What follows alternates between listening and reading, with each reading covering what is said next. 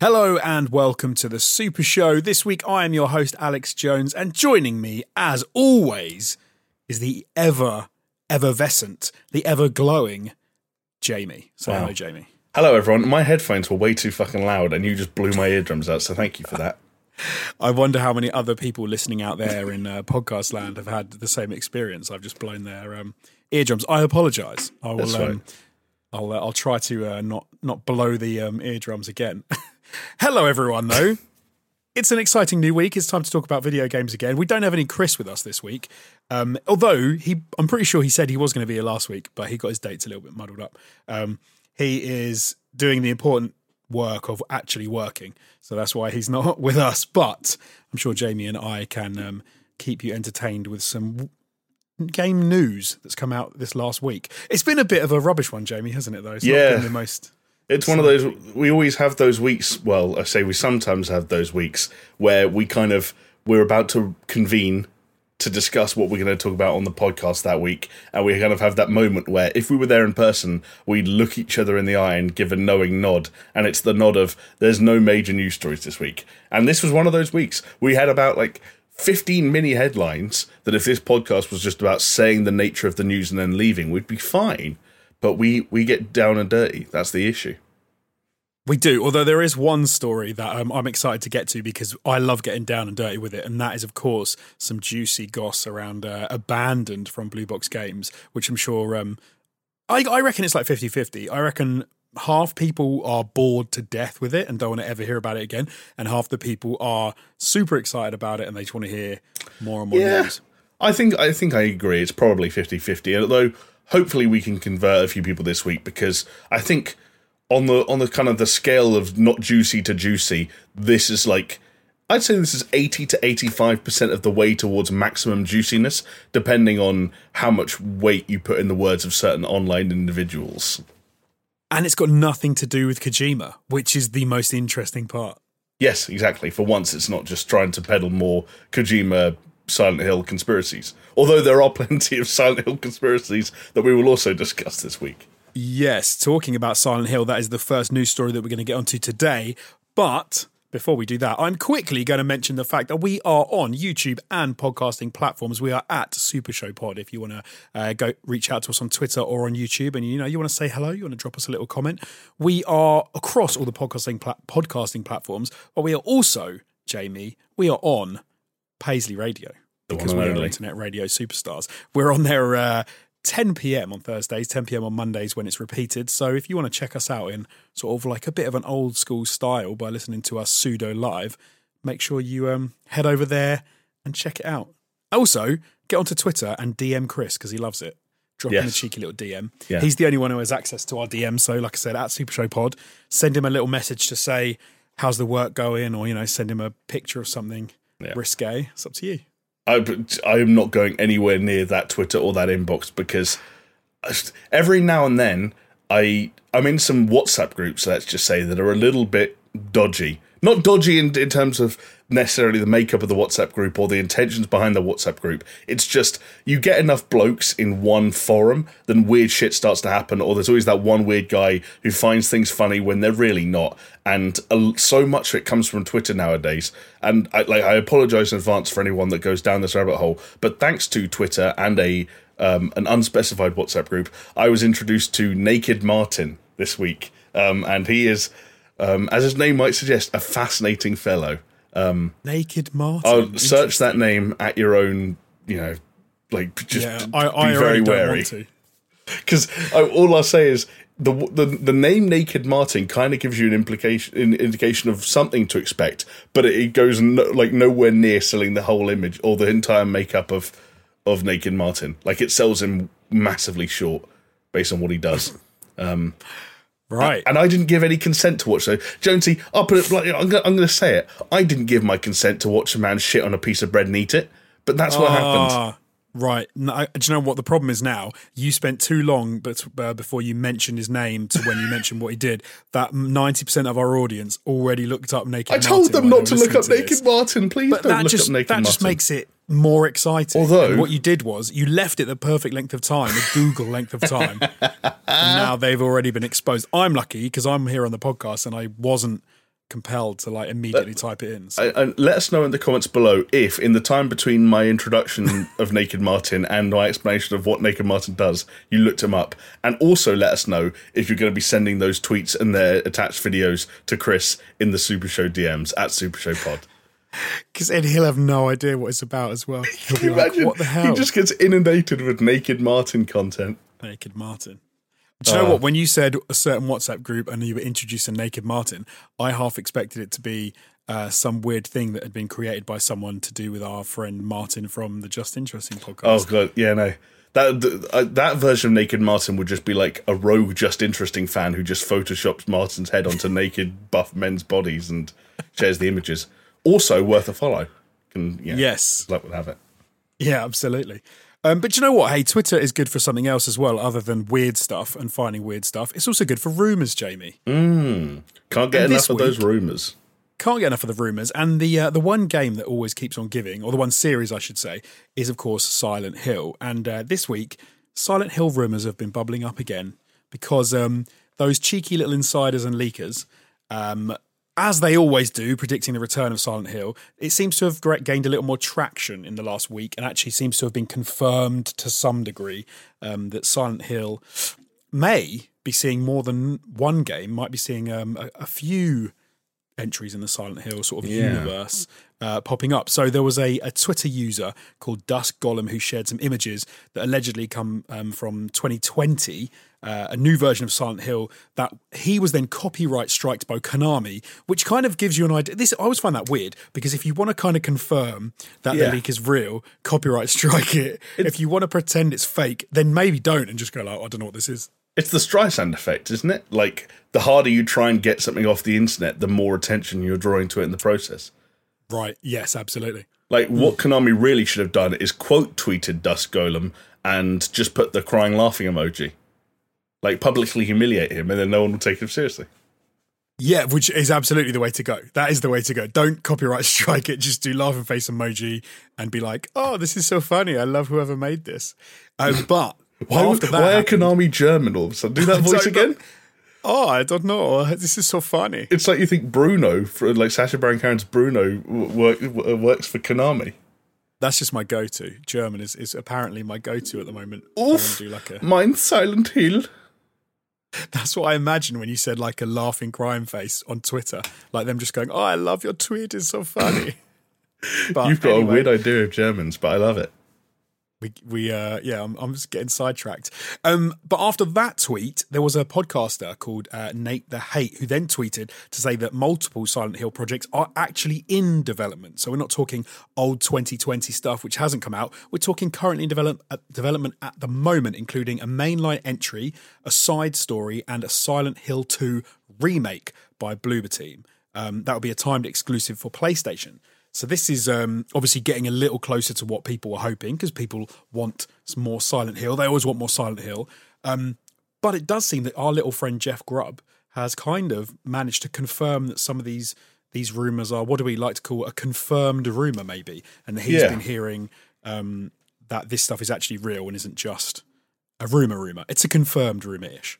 Exactly. Like uh, Jeff Grubb, VGC, and Eurogamer, the three horsemen of the confirmed rumors apocalypse, uh, have corroborated this in, in like you know in quotation marks, whatever. Like take it for what it's worth, because I don't know. I don't know how you feel about this stuff and how you even feel about Silent Hill, because even I have to chickeny check myself sometimes when it comes to this series, because we've been talking about it in vague terms for so long, but even with the weirdness around Konami and their seeming you know seeming lack of in, the, the, the lack of interest they've shown to developing video games in general over the last couple of years let alone you know capitalizing on the the brand recognition they still have in so many of their franchises is that I, I just always felt like it was inevitability that Silent Hill was going to come back even after Silent Hills fell through even after Konami you know got mental about PT and wiped it from the planet of, the, the, the face of the earth.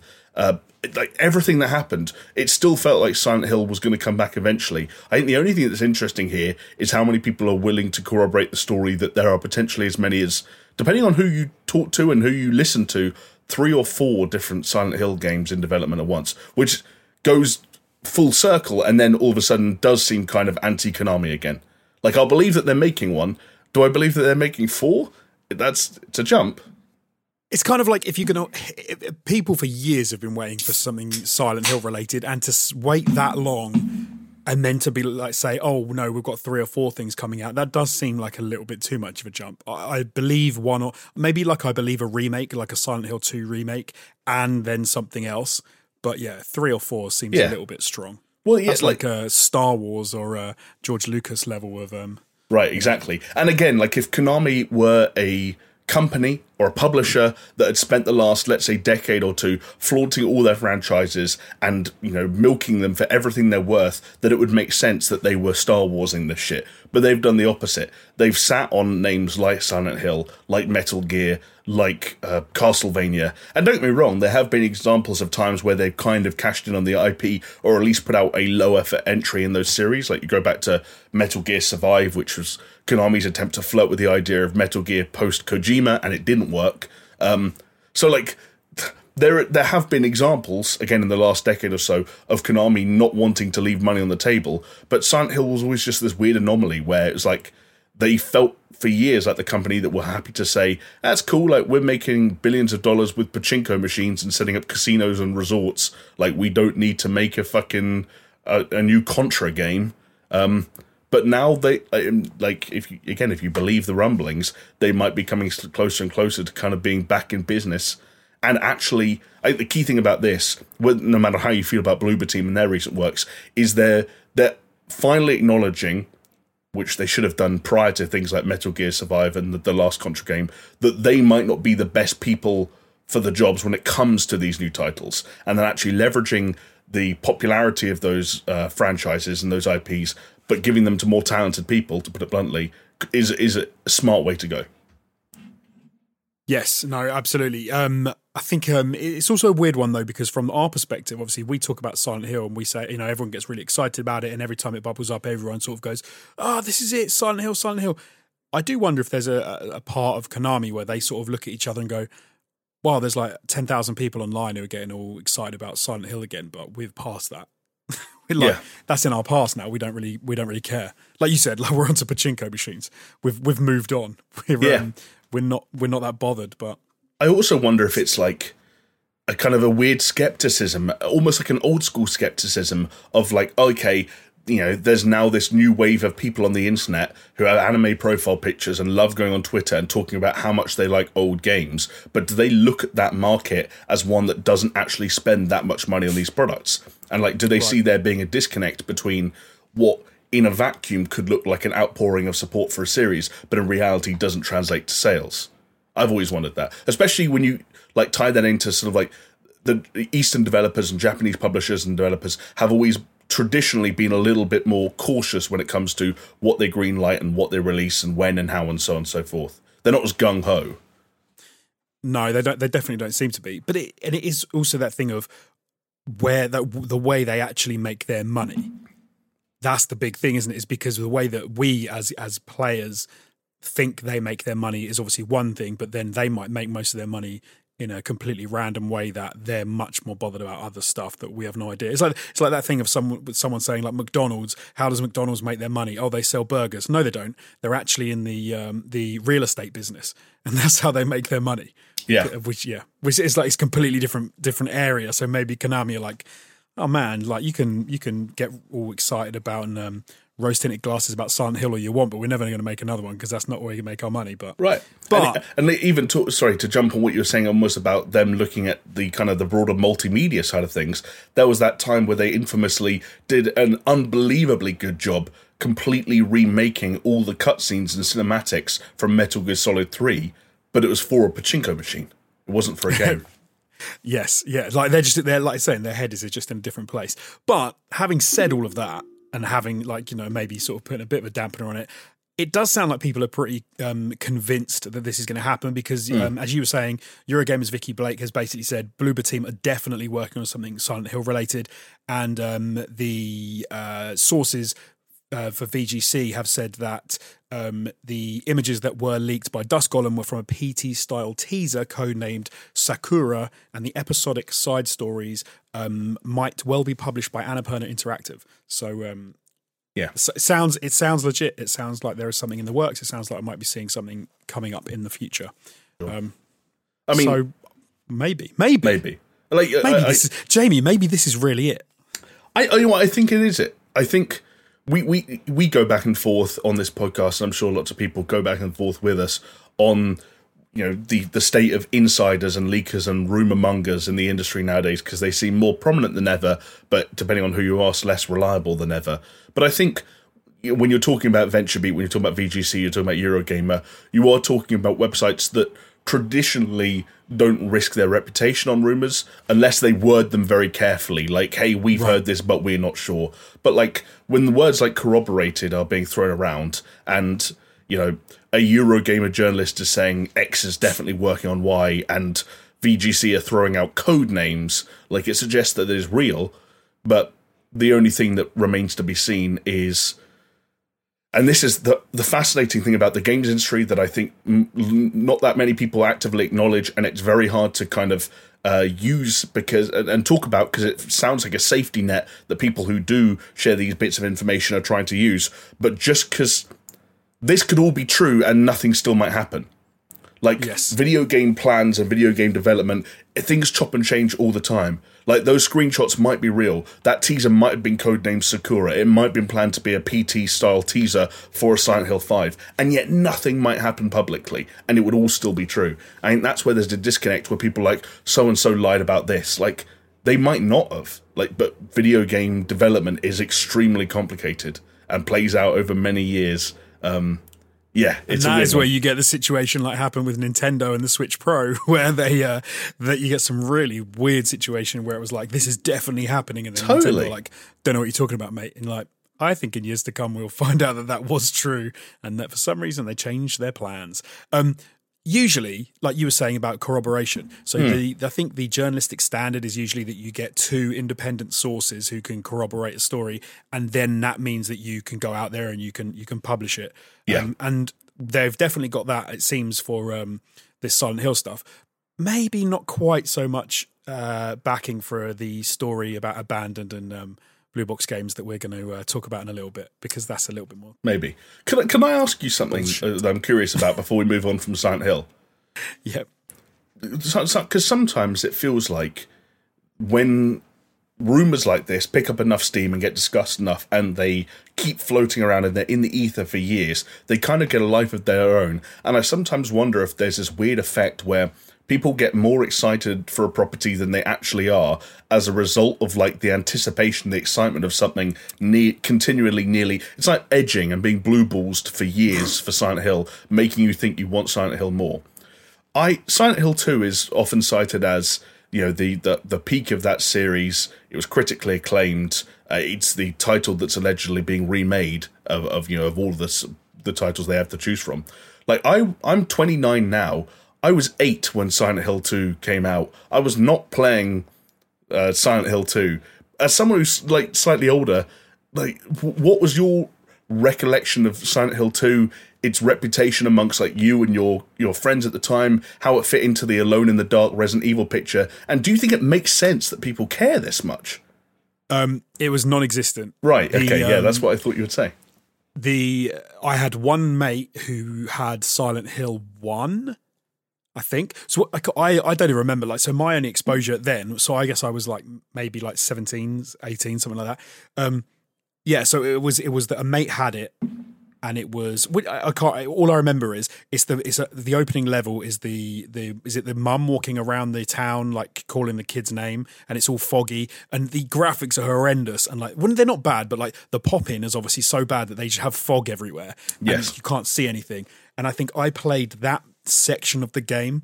I can't. I don't know which one it is, Silent Hill one or two. Like you can tell how much I've paid attention to it over the years.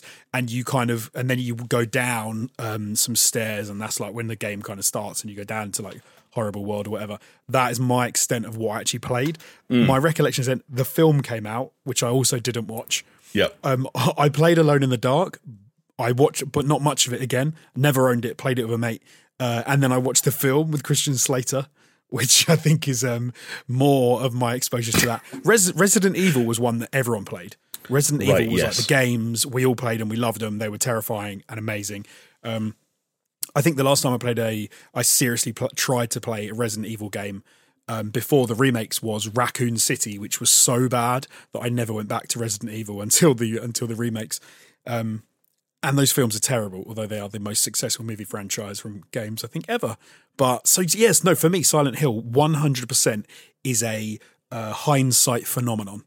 I was not Interesting. in, I was not involved anyway at the time, even though I was probably the right age for it. I couldn't even tell you what I was playing at the time. Probably Prince of Persia trilogy, GTA followed by 3. God of War trilogy, definitely GTA. Like, yeah, I, w- I wasn't paying attention to horror games back, to be honest, back then. Interesting. Yeah, no, I, It's I- all yeah, post, like you'll say, it's all post everything happening. It was, yeah. yeah, it's all, it's all like a. But that, try, I was just trying to think, but of course the um, uh, what's the what's the Nintendo game, the little plinky plunky one where you walk around the island chopping down Animal Crossing. trees. Animal Crossing. Animal Crossing is my favorite example of a game that f- was for no reason became this thing, which was bigger than it ever deserved to be. And then it came out and was everywhere. Like no one mentioned Animal Crossing, I swear, until like the hype train started. And then the online hype got so big that when it sold, it just sold an insane number of units and became like insanely successful out of nowhere. And I think Silent Hill is probably one of the, the series that kind of started that idea of like the online hype train sort of building and building and build. Oh, although saying that, of course, um, it's got to be Half Life uh, Three, which is which is probably the the originator of that whole thing, right? Like the on like the sort of online hype building and building and building. I mean, building. yeah, And then, I, I like, get what it you mean. I get what you mean. I, I, I think Half Life was a particularly weird one because, well, again, like they're they're all weird ones because I, I'm what I'm trying to separate here is like my lived experience and the experience that I've witnessed online. Because my lived experience is similar to yours, where I didn't grow up. Admittedly, you know the age thing didn't help, but there were Silent Hill games that still came out as I, you know, got older, and I didn't grow up uh, as either myself or friends playing Silent Hill games. We played Resident Evil games. We played like, I was eleven when Resident Evil Four came out. That was fine. Like I bought that and played it. I had like I had it on GameCube. Um, but like Silent and Animal Crossing the same. But then I wouldn't have said that any of us were necessarily in the demographic for Animal Crossing, and also for as popular as a lot of the Nintendo handhelds were over the years, and Nintendo consoles in general were over the years. They weren't always popular amongst my cohorts, the people I was at school with, and so on and so forth. And so, and so sometimes I don't know. And Half Life is, I guess, also fits into that. Is like, did I did I did I live in my own little echo chamber until I turned 16, 17, 18, and everything I started to consume on YouTube, podcasts, online became gaming related. And then all of a sudden, I became almost you know, more aware than I ever thought I'd be about Silent Hill 2 and its reputation and so on and so forth. Um, so I, I, I don't know. I don't know. I almost feel like the the, and the reason I put them all in a similar similar bracket, like Animal Crossing, which is a weird one to put in there, I know, but like Half Life, uh, Silent Hill, is because it feels like the online appetite for anything to do with them just kind of massively outshines the actual desire to play those games. But then, well, but then um, but then Animal Crossing, Yeah, and like, the thing about Animal Crossing is that the, the numbers were real, right? Like the the sale, true, the- the- and there were a number of other facts in that. You know, lockdowns around the world and a global pandemic being a, a big part of it. But you're right. Like there is a weird thing there where if you, I, I don't have the numbers in front of me, but I'm sure if you looked at the sales of the Animal Crossing title before, is it New New Horizons? New That was the most the recent, most one. recent one. If you looked at the sales of the one before, which I think would have been a 3DS title, I, I'm, I'm sure it jumped up. You know, I, I don't even know. I don't even want. I was going to say four or five times, but yeah, maybe and maybe it was tenfold. I don't even know. And it's like when you look at something like that, it's it's not like because we spent the years in between those two Animal Crossing titles becoming increasingly obsessed with Animal Crossing, but there is a little bit of that, and that that will probably what if it is?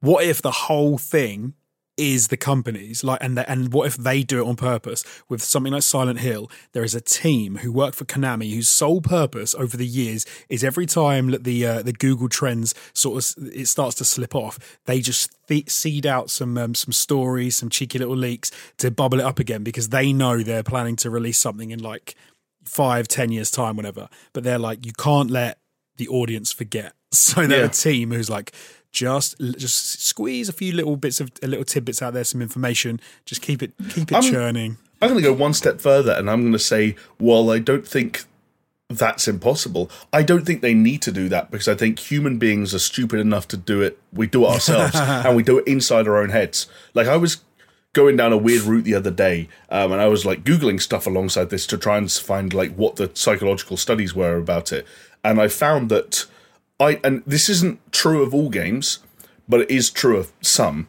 where I have a similar relationship with them in my mind, the games I played in years past, as I have with some relationships. And there are some relationships that you rem- remember as being horrible. You remember all the bad shit. You remember how crazy they were, and you're like you're you're thankful to be done with it. But there are also relationships that, um, again, again, speaking for myself here, I don't know if this is consistent with other people, but in spite of the fact that they were far from perfect and like on a day-to-day basis at times they were even bad or in like a bad place for either one of you two to be like over time the thing that's crystallized have been the, the positive memories and you end up thinking of that person or that time or those memory or the good times really fondly and you like you you you don't sweat the small stuff at all. Like you completely forget the fact that you argued every night and you just remember that great holiday you went on.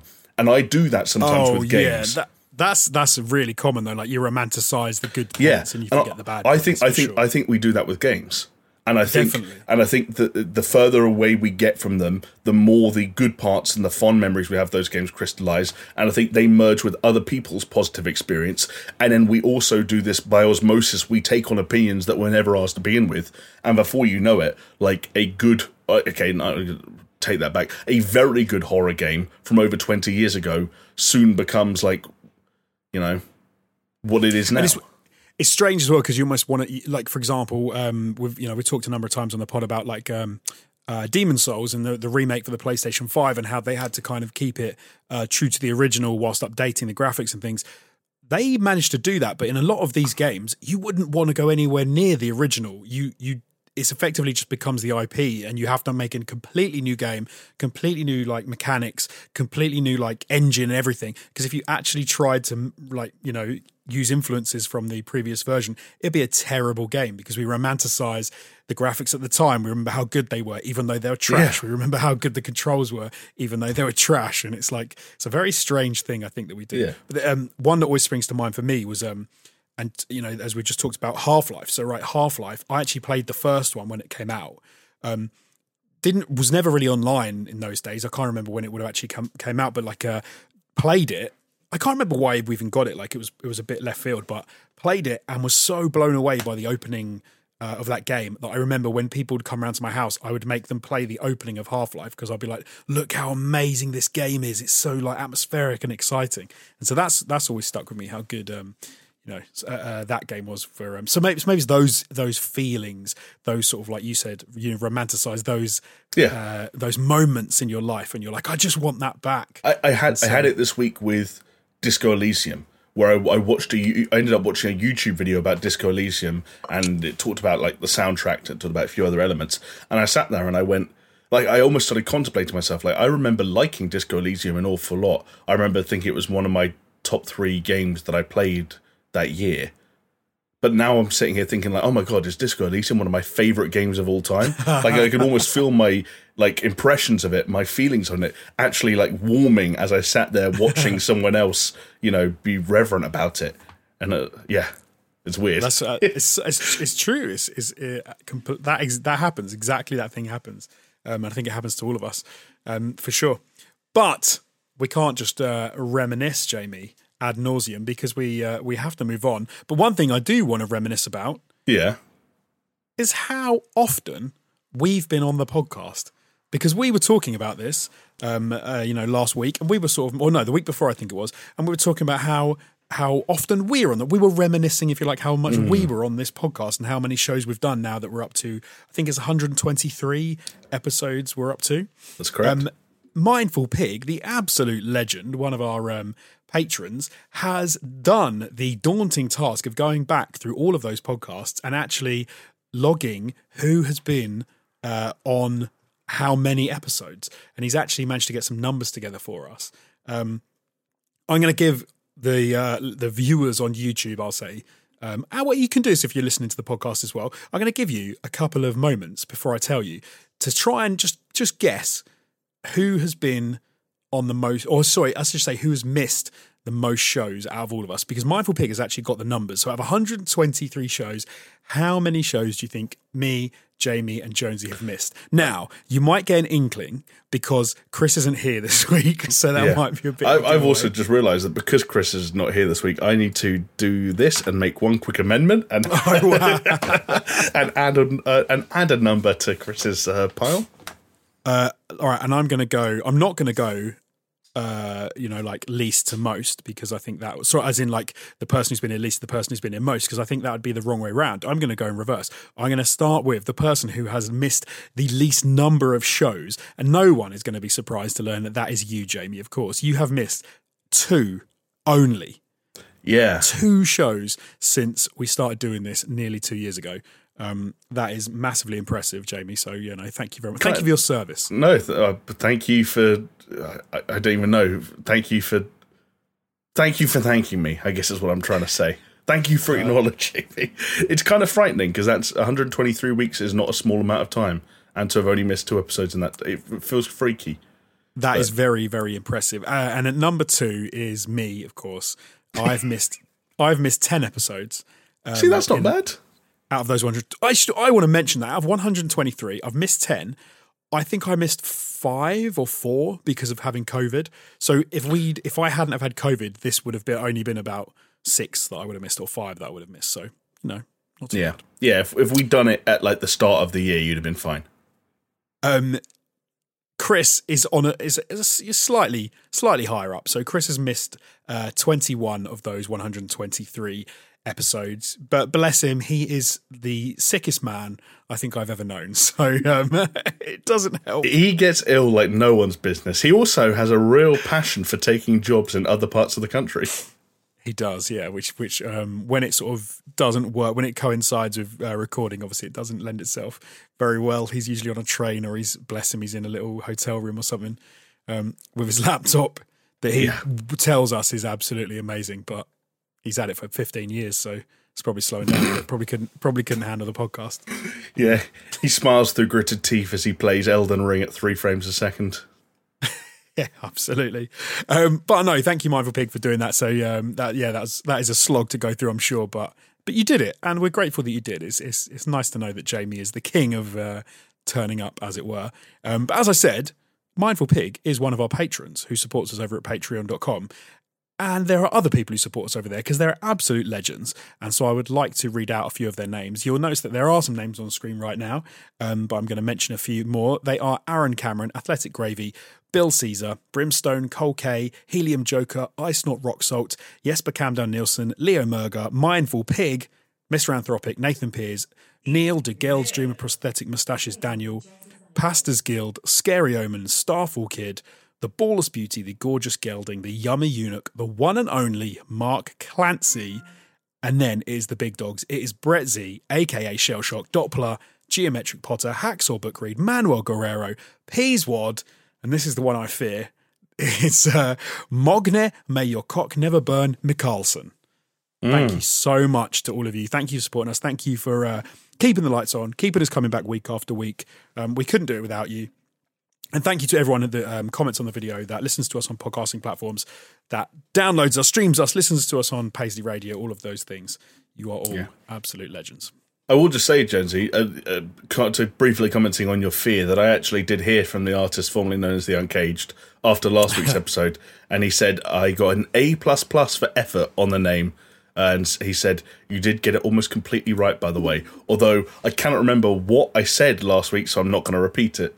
I'll say that. I'm going to go back and listen now, and I'm going to I'm going to record it and I'm going to learn it. There you So go. We're honing time- in. Yeah, I actually smash it. Um, I reckon we should do a little brief catch up for what we've been playing since last week, Jamie. Let's I do know it. you've been playing something new. I have been playing some. It was something new to me. Uh, I think it actually came out a couple of months ago, but it's been sitting on Game Pass for a little while, and I heard enough stories here or there that I finally decided to jump in and play only like I think an hour or two of a game called Norco, um, which is a point and click adventure game um, set in uh, a, it's like an alternate take on a city called Norco that I believe is in Louisiana. I might have got that wrong. Um, but yeah, I was going to try and do the accent. I don't know how they talk in Louisiana. yeah, I've got no Louisiana? fucking clue either. And there, there's no um, there's no uh, voice acting in this game, so uh, playing Norco will not help you when it comes to the accent either. Um, it, it's a it's a really interesting game. So it's basically it's a as I said, it's a point and click adventure game where you play as a young, well, I presume young, a young-ish woman called Kay who returns to her a childhood home of of Norco, Louisiana, um, following the death of her mother.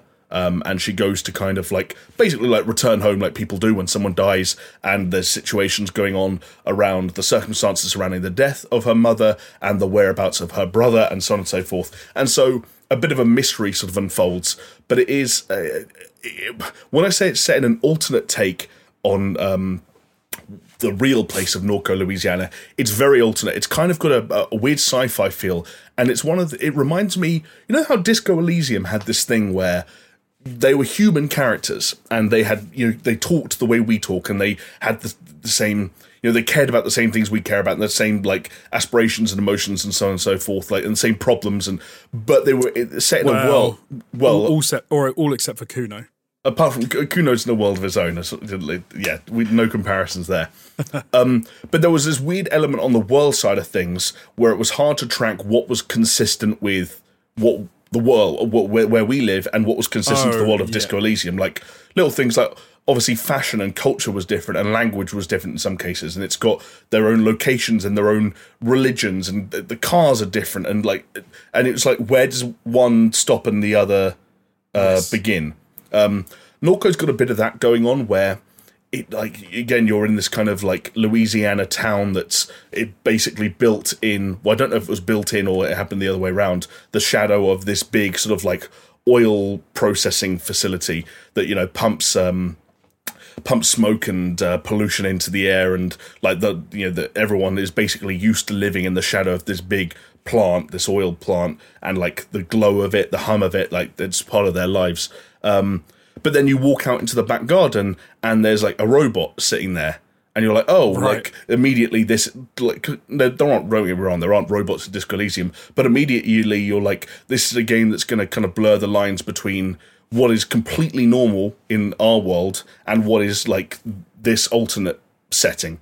And setting is kind of key. It kind of also has that Disco Elysium or um, Kentucky Route Zero kind of thing of like the sense of place is very important, and it, it, you're meeting a lot of characters and their trials and their tribulations and their circumstances are all kind of defined by the the setting and the location they live in and how it's kind of had an impact on their lives or how they feel about living there and so on and so forth. Um, and that acts the set dressing to the central mysteries, um, and it, it's intriguing enough. Um, you know, there's a bit of kind of like True Detective season one y kind of vibes around like that kind of that grimy southern setting, and everything is a little bit off kilter in ju- like just enough of a way that it's got a a, a surprisingly unsettling feel for a point and click adventure, which you know traditionally can kind of take have the edge taken off it as a result of its pacing. Um, it's got it, it's not flawless. I think sometimes the plot sort of hurtles along and is far too ready to throw terms and ideas and uh, concepts at you, not like game concepts, but like fucking world concepts, like you know, human concepts at you at a rate that it's quite sometimes quite hard to pass and know to like. I see. I found that kind of frustrating in Disco Elysium when they yes. it was that whole sort of like communist, um, uh, political, you know, like what sort of personally, and I, I, I did find that kind of a little bit much. Yeah. So is it to that level, or is it? it, is, it it's that, but it's not quite as bad because rather than like cultural issues or um, uh, political issues, it's it's uh, often sci-fi stuff. And so, okay. like, but it, it can, but it can be a lot of things in terms of like names and companies and groups and like Right. Like like one of the things that very early on is there's a term called head drive, which is basically like a hard drive for your head, and it's a thing that st- can, can, store your consciousness. But that term right. is introduced and used liberally like 20 minutes before you meet a character who you can ask what it is. So you have to kind of have this thing where you're willing to not know what's going on or forego certain bits of information to stay with it. And I found that a bit tricky at times. There is a a, a I find that with the the, uh, the crossover between like hard sci-fi and soft sci-fi is in that you you're expected to sort of like be introduced and just take on a whole bunch of terms and a whole bunch of concepts. Whereas I much prefer soft sci-fi, where it's like, ah, Yeah. don't worry about it. It's a lot. It's a lot more accessible. You don't got to worry about like getting too in, in the weeds with the terminology. Yeah, yeah, exactly. This is like it, it. It's a weird one. It's not even that. It's hard sci-fi. Like I think a lot of the ideas probably do settle in the realm of soft sci-fi. It's just that it feels like it was written and presented from a perspective of someone who didn't want to waste any time offering you real world kind of like like what he didn't want to explain anything. He didn't. The writer, Right. the writer or writers of this game didn't want to waste any time or spend because especially when everything's text based, they didn't want to like have you read explanations of where does this robot come from and how does it work and like Yeah. like what how did robots come to be a integrate into society and like so and so it just kind of asked you to go with it but sometimes there were a, a few points where like the leaps it was asking me to go on left me a bit like there's nothing I, I feel uncomfortable sometimes when I'm blind in a video game and I'm like I'm having especially in a point and click adventure I'm having a conversation I'm choosing dialogue responses in the hope that I'm kind of going to piece this all together later. That can be a bit of a weird like tricky spot to be in that Norco left me in a couple of times. But it is interesting and it is on Game Pass um, and it does have a very um, inconsistent but at the same time like weirdly uh, good looking pixel art style. I think there are some elements of, of, it, of it, particularly human faces that um, are not handled particularly well, which is perhaps Right. why, as a weird stylistic choice, the main character and her brother aren't presented with actual faces. They have like smiley faces that like sh- it's Oh. very hard to explain.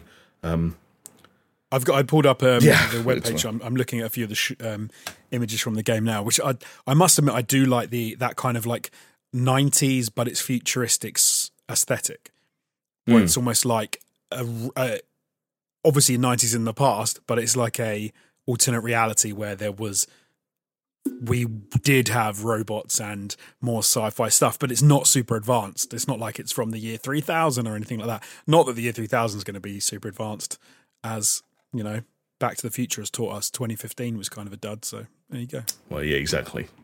Future is never as exciting as it's made out to be. Um, Exactly. Although, to be honest, when it comes to Norco's representation of the future, I think I'm happy with the one we're gonna get. I, I, I don't want some of this stuff. oh, right, fair Um, enough. But yeah, Fair enough. it's interesting. Uh, anything else this week, or is that uh, just Nor- just Norco? That was it. I, I, I- I've, I've, I've played like a few hours here or there of random things. Like I played two or three hours of Disco Elysium. I played three hours of Grand Theft Auto San Andreas, the definitive edition. I played uh, three hours of uh, The Witcher Three. Like just random bits and pieces. Wow, this has been a weird week for you.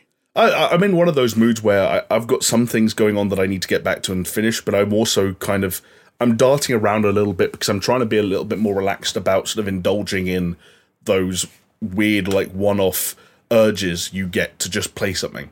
And so when I had a thing the Right. other day that was like, I really want to play Disco Elysium again. I downloaded it, I played it for three hours, and I haven't touched it since. And I'm and that's fine. That's cool. Like that. Yeah. That, It must be nice when you do that with a game you've finished, because it's not Yeah. like it's not like you think like, oh, if I don't finish it this time, may- maybe I'll never finish it. Yeah, especially in the case of Disco Elysium, where you know you can specifically try and do things to, um, you know, upset the way you know the game wants to go, or or do things differently to how you did it the first time, um, which I did manage to do inside the first two or three hours.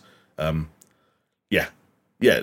I don't, anything else would be a spoiler, but yeah, I, that that was my week. How about yours? So uh, do you know what? I'm not really going to touch on mine too much because um, I know I'm boring people because I've been playing more Lego Star Wars Skywalker Saga. Um, not much else to tell. Been playing a bit more of that. Um, but I tell you what, I've kind of did what, done what you said, which is I've delved back into a game I haven't played for a while, uh, which is Jedi Fallen Order. Um, I downloaded the uh, PS5 free update um, for that, and I've just sort of like got back into playing it because I'd never finished it. Um, and because I've been on this Star Wars kick, I was like, do you know what? That is a Star Wars game with some good feeling, like combat and some lightsaber spinning. So I thought, you know, Yeah. hop back in. And we're going to see the new one in like less than two weeks' time, I think. I I don't want to get like I don't want to bore people again with Star Wars. I've keep mentioning it last like last few, last few weeks, but it's weird going back into Fallen Order. I was I was kind of like, oh yeah, this game is really cool, but at the same time, I was like, I really hope the sequel is different. Different how? Was I don't really like the setup from of Fallen Order. I, I, I for, sort of remembered that one of the things I didn't like was the um I'm try like basically like the level design uh, the way that they had you know the meditation points where your enemies all respawned and stuff like that. Like i don't i i'm not a fan of that.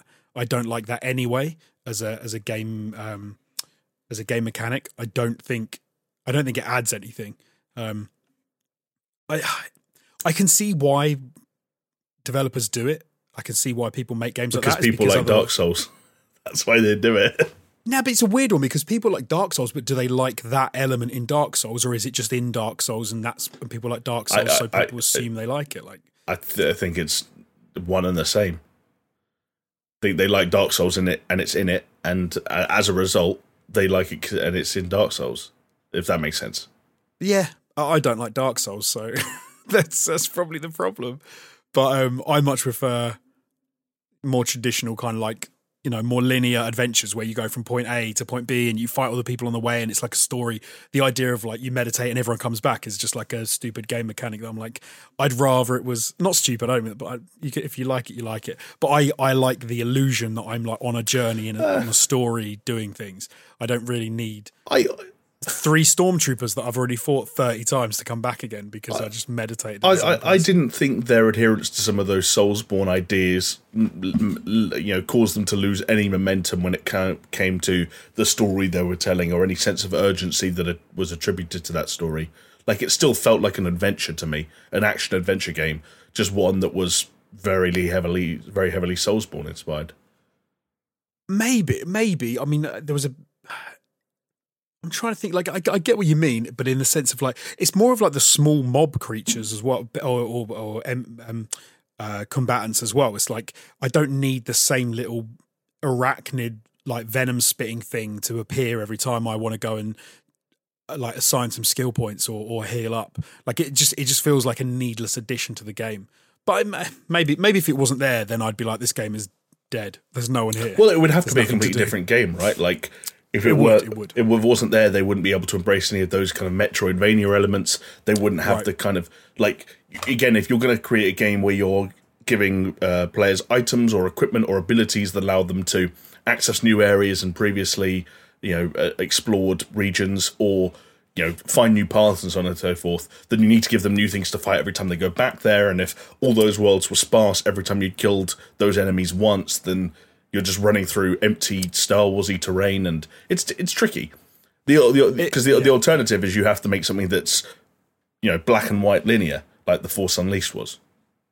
See, oh, see, and I, I, I liked the Force Unleashed. I thought it was really good, but and I, I wouldn't mind it if it was like when you revisited a place, the enemies were back. It's more like I don't like the mechanic of, oh, do you want to rest and get your health back? You're going to have to fight the same enemies. It's almost like a, it's almost like an annoying like NPC from from a, a FromSoft game going, oh, are you sure you want to do that, adventurer? It's to be annoying when you get back out there and then you've got to fight the same people. I'm like, oh, especially when there's like certain enemies that you've already fought and you're like, oh, you, it's, or you you go from A to B and you've had to fight a number of people and then you get killed by like a boss and then you have to run through that same section again and you're like, oh, really? And because it's too, I don't know, like it's fine, it's fine, it's a cool game and I do like it, but just some of those elements, I'm like, You pumped the brakes How- quite hard there. yeah, I was like, how much are they going to adhere to it? But I'm interested to see. Yeah, I just wanted to do some cool lightsaber swinging. Really, that's what I was playing it. I mean, there is that, and you can and you end up choosing the color of your lightsaber. So yeah, you get a lot of uh, a lot of choice and stuff to sort of um, you know with your lightsabers. I think I've got. Could you? I think you'd have dual as well. I've got like a, a double ended one and a and a single one or whatever. Yeah, but I'm pretty sure you can have you can dual wield as well, can't you? I mean, yeah, I don't know if people consider that a spoiler anymore. I guess it's been out long enough, but yes, you can. I have no idea how far I'm into the game either. I've, I need to. I don't. I mean, if I'm you've like- got the if you've got the, the the dual wielding, then I think you're you're not. Did you ever finish it? no, no, I didn't. This is Oh, why I, like, I wow, I see. Okay. I, I got to a point where I was like, I was fighting the brother, the Brotherhood or whatever they're called, and they were just annoying me, and the and it was like an annoying level and planet, and I was like, I don't really want to do this anymore, so I just stopped playing it. And then I went back in, and the problem is going back into this thing you stopped before because you weren't really enjoying it is rough to try and get through because then you've forgotten true. how to play it and you've forgotten the mechanics and you've got to pick hmm. up again. So yeah, Weird. but I don't want to drag on about Star Wars anyway. So I think we should talk about Blue Box Games and Abandoned because we were teasing it earlier on. Um, and we haven't spoken about it for a little while, and we we covered it a few times back in the uh, "It's Kojima, It's Not Kojima" days. But there's been some interesting developments, um, and it's kind of an ongoing thing as well. So we thought we'd um, we'd talk about it. it we okay, okay. Let me start by saying when we were talking about Silent Hill and we were talking about corroboration, and a lot of people have said this is definitely happening. You know, there are multiple sources for this. This is not that. This is some random Twitter people who've now deleted comments, deleted their accounts with a little bit of backup from some more established tweet, uh, tweeters. But let me start with saying allegedly, allegedly, allegedly, and some people have said. So you can just slide that in. So I'm not going to have to say it the whole way through the story, and then we won't get sued. Um, you know, if anything's completely made up. But the reason we want to talk about this is because it came out this week that um, there have been some leaks around Blue Box and Abandoned, and that it may well not even be a game and was never intended to be a game, Jamie, because it was in fact a scam Oh, from wonderful. the get go, and that Hasan Kahraman is not Kojima. It is not going to be this new Silent Hills game that everyone was hoping. It was always, Jamie, a cheeky little scam to get investors to pump money into their company, um, and then they could basically cancel the game and move on. Are you surprised to hear this latest development?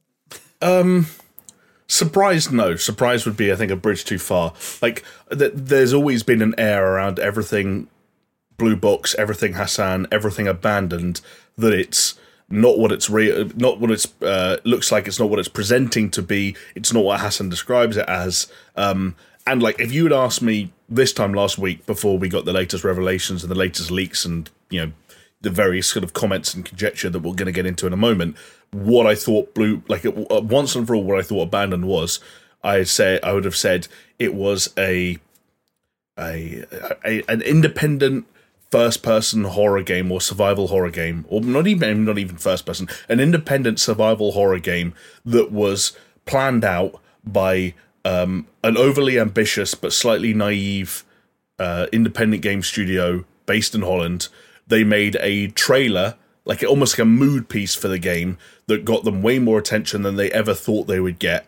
Meanwhile, there was actually no evidence of a game, and so, but, but in order to try and maintain the hype and excitement and anticipation for the title, they um, either manuf- at times manufactured, but more often than not, lent into the links that people were creating between them and Silent Hill and Hideo Kojima and Konami, and also strung people along as much as they could with things like that whole thing last year of like the thing you could download that ended up having a five second video on it, all that bullshit. Like anything that they could do to try and like basically extend the runway. Like you know, with like that um loon like not Looney Tunes, it's like the the thing where the the, the train's uh, are about to go off the tracks. He's laying down the tracks in front of the train as fast as he can. Right. The cartoon. Uh, it, it, it was like that, and the the pieces that were that that track was assembled with involved, you know, you know, leaning into, like I said, those links and and any attention they could get because it was all positive, right? Like, and I'm sure there was a part of them that knew they never needed to make a game, they never needed to actually release anything. Like Hasan Kahraman is a name now. I just I know that name. I don't need Right, to look at yes. a script. Like Blue Box Games is a name. They don't need to do anything. Like they've already won in some respects. But I'd be lying if I like I'd be lying if I said I expected the scam element to kind of come into it. I knew it was vaporware that it might not exist, but scam I wouldn't have said I knew. It's it's a slightly strange one because I think I I would agree with exactly what you've said. It seems like um, they they had something in development. It kind of became bigger than they thought, and then they ran with it. I think you're to me that seemed absolutely right. What you've just said seems bang on. This kind of pushes it a little bit further and says that it's not only is it um, that, but it's all it goes further, and it was an outright scam in the sense of there was no intention ever to make a full game, and the intention was always to make a demo, was to get people to install it um, and was then to use that sort of like to leverage uh, or, or to leverage that to then say to investors, hey, look, we are we've got this access. We're on PlayStation. Probably to use some of the Sony stuff, like oh, you know, we're um we're, we're working with these people from Sony, so look how good we're doing. You should put money into us. Um, it does get a little bit sort of like confused as to how much of it is true, the, the scam story, because um, one of the people that actually originally did the leak has now like deleted everything. It was picked up by Lance McDonald on Twitter, who um, uh, we've sort of referenced before. Um, on um, this show and talked about you know leaks and things in the past, uh, and he sort of uh, has retweeted a number of the the tweets from the um, initial leaker, who's basically said that not only um, were they leaning into it, like you said, Jamie, they actually had meetings um, at Blue Box Games where they were effectively saying, we're going to create fake images to put out um, to kind of push the Silent Hills narrative. Uh, that we've got the um, that we're going to do a number of things in order to foster that, in order to push that idea, to create, I suppose, the bubble around the game, um, to keep the excitement there. I, I, there's no way that they started out with this intention. I don't think. I think sure they they lent into it. I don't think they started out with the intention of being like we're going to scam people to make think, make them think this is Silent Hills. I, I don't believe they they would have be if they did they should get hired by like the next who whatever developer who's looking to like push a game do an ARG or whatever because that means that they are so good at marketing they they should get. I mean, Hasan Kahraman should get is, his hand bit off by a number of companies. The thing is, they're not though, because the best marketing that ever happened for them or their product was done by people on the internet who got the wrong end of the stick, or were so desperate for something that didn't exist that they made this real. They but did they, the marketing. But, if if you believe some of this scam, you have to believe that that was the intention almost from the get go. I don't believe so. They, no, cause, like because you go back to the original like Reddit posts, there were people who were breaking down the fact that if you translate Hasan Kahraman's name back into Japanese or something, that it's Hideo Kojima. We now know that there were so many bits of information like that that were incidental. Like Hasan Kahraman is a, is a real dude, and that's just his name, and he's nothing to do with Hideo Kojima. I don't believe that. I I, I think, of course, they lent. Name, it's not. They, it's not. His name's Brian. Oh, of course, yeah, big big Brian Brian Conrad. Um, like I think they they ran with it at some point and lent into it at others, but again, I, I don't think this was a marketing masterclass. I think this was a happy coincidence that they then that then became a question of how do we monetize this. But so this is what I'm saying. There's a point at which, like, if you believe it's an outright scam and you believe that from the get go they had no intention of making a game and it was all the push the Silent Hill narrative, then you would have to say that they are marketing geniuses. However, no, I, I, don't. I, no, but if that was the intent, let's say three, let's say like three, four years ago, they I think sat it became the said, oh, okay, three or four, yeah, sure.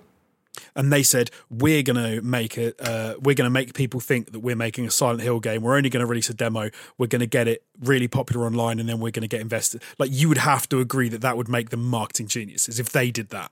Yes, but they didn't. They fell into I, it.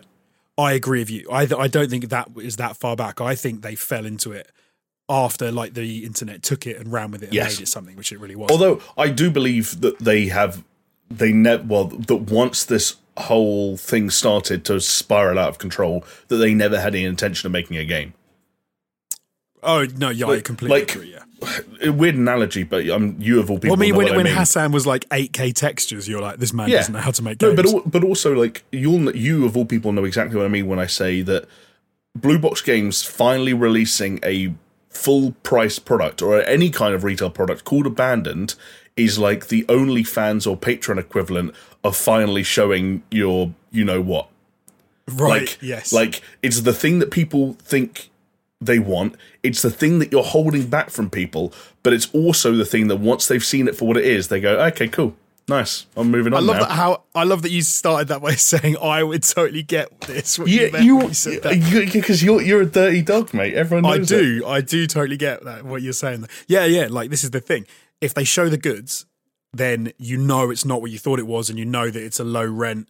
Uh, like oh, it's a small studio making a low rent game. They don't really know what they're doing. It's a bit crap. You're right. They've got to keep that illusion going. Yeah, it's, it's the, it's the um yeah, no, I'm, i could get filth with it, but I'm not going to. Yeah, no, could, you're absolutely right. No, you are right. You are 100. percent They, they, um, they, the, the second that this took a life of its own, they knew that like they could never release a product called Abandoned. I think that you don't have to be like even halfway to being a smart individual to know that that was the case. Like to, for them to be aware that that was the situation they were in. They could never release anything. It was all about getting as much as they could out of what little they had, and given how strenuous it was. The part that I guess I didn't put two and two together on was the potential for this to turn into some kind of scam or for them to fleece, whether it's consumers or whether it's investors, whatever the case may be, for financial gain. I guess I, I hoped that this would end up being a more innocent story than that. It's it's I, I'm I, I'm going to leave purposefully a few seconds right now because I don't want people to get really mad at me because I'm I'm one of the people on the train, so I don't want people to get angry and, and start to spit their cherry coke out when I say this. But there is a there is a a continuation from I think what Blue Box are doing with Abandoned and something like Star Citizen from Cloud Imperium Games because there is a there is a continuum whereby one is a scam where they're trying to get money and there's no intention of ever having a product. Whereas you look at something like Cloud Imperium Games, where they full, I fully believe they intend to release a Star Citizen game and they want to make it the thing that they've always said it's going to be, and it's going to be incredible. But there's kind of a similarity there in that they both, as soon as they both come out, and you act like you said, as soon as you both release that game, the story's over. The idea of the um, the production being the most exciting yeah. point and, and, you know always wondering what the potential could be. It's like a it's like a present at Christmas when you're holding the present and it's all wrapped up and you don't know what it is. It is pure potential. It's it's Schrodinger's cat until you open the box. Mm. You don't actually see it, and I I I think um I think that's one of the things. It's one of the problems with making games that promise the world, like Star mm. Citizen. As soon as you open that box and you see what it really is, and you go, "Oh, it's yeah. not what I thought was going to be." Abandoned. As soon as you open the box and look, it, oh, it's just another indie studio that have tried to make a really good mm. horror game and failed. Yeah, like yeah, it's, sure. it's one of those things. Like um, like um I can't remember if we talked about it in the podcast or not because it has over the recent years been the subject of a a, a pretty good documentary, a feature length documentary, and most recently a dramatized series. But Theranos, uh, Elizabeth Holmes's company right. that claimed to be able to uh, produce you know blood test results from a tiny you know, like one drop, one drop of uh, blood or something. Yeah, one drop size that comes. Oh uh, yeah, pin, pin Elizabeth Holmes. Exactly, Elizabeth Holmes. Elizabeth Holmes, the widest eyes and the deepest voice on a woman ever. Um, Hello there, I'm Elizabeth Holmes. uh, that was my Elizabeth Holmes laugh for anyone listening. Um, but that was it. Was exactly that. It was like it was. It was you know to fake it till you make it taken to the nth degree, and it was like you can't show people the thing that they think you're making because one, you're not making it, and two, in that case, you can't make it, which is also probably the situation with Abandoned. But what was happening in the meantime? People were getting interested, people were getting enthusiastic, people were excited about the prospect because if you talk about something with enough confidence and you let people's imaginations run wild as to what the possibilities are with the thing you're claiming you're making, then I mean, in Hasan's case, we're talking about you know Twitter followers and Reddit posts, but Theranos' case, you're talking about hundreds of millions of dollars of investment and thousands of jobs in the end. And then you yes. get into the weird kind of like mentality of a Hasan Kahraman or an Elizabeth Holmes, which is to what extent was it malicious? Um, and you again, you talk about scamming. Like one of my favorite um, kind of things that they go into in the in the documentary about Theranos and um, it's there's a guy that they uh, keep talking to, and I think he's a psychologist of some kind, or he or he's a you know behavioral therapist, or, or he studies human behavior, something in that realm.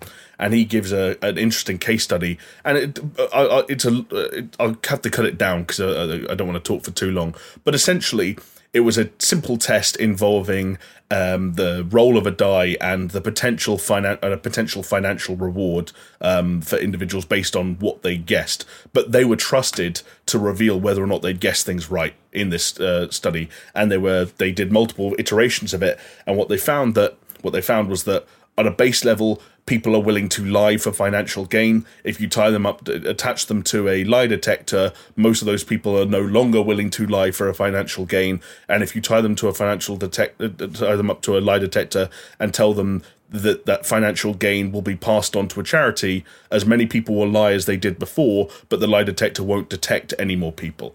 So it's like that is that kind of interesting human psychology thing of is if you get deep enough to believe your own bullshit then you don't know you no longer see it as doing a bad as a, bad thing. And then I wonder if we loop back around to Hasan and like how he was the last time we talked about him, he was out on Twitter adamantly defending himself.